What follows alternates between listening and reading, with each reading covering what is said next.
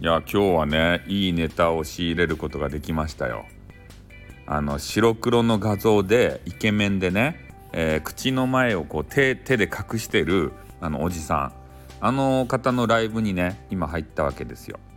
でそのあ昨日何やったかなんか落語みたいなやつを、えー、朗読されて朗読系の方かな？うん。で自分がこう朗読していてでその間はコメンティング読めませんよみたいなそういうこと書いてましたよね。まあ、その方が、まあ、ちょっとね朝から面白いネタを振りまいてたんですよ。まあ、どなたかおじさんとねおじさんが2人こうおじさん同士で話し合ってでそのネタを振りまいてたんですけどもうそのネタね、えー、パクっていいですか?」って言ったら「よかですよ」って言われたんでパクります。こうやってね人の配信に行かないと自分の配信のねこうネタがこうなかなかさ自分だけでは、えー、なんぼ頭をひねってもね出てこんわけですって。でそういうヒントを得ることができる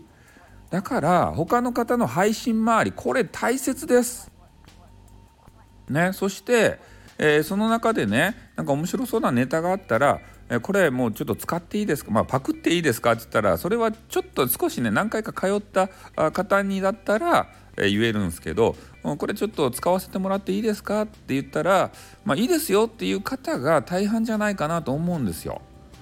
あのクローズドの中でメンバーシップのね、えー、中で、えー、もしライブやられてる方で言うとちょっとこれは公言されたら困るよっていうね、えー、口止めみたいなあると思うんですけどそうじゃなくてオープンの中であのライブ配信されてる方で言うと、まあ、それは別に使っていいんじゃないかなっていうので、え、気軽にねあの OK ですよって言われる方が多いんじゃないかと思うんで、え、皆さんもねちょっとネタがないよって今日何話そうかなって。ね。まあ、それでちょっと無言とかねぐちぐちとかね言うぐらいならば、えー、他の方の配信周りをしてですよ、ね、ネタを仕入れてみてはいかがでしょうか。という話でございます。えー、なので今日ね、えー、ライブした時には、えその方から仕入れたねちょっと名前がちょっとよくわからない方なんですけれどもね、うん、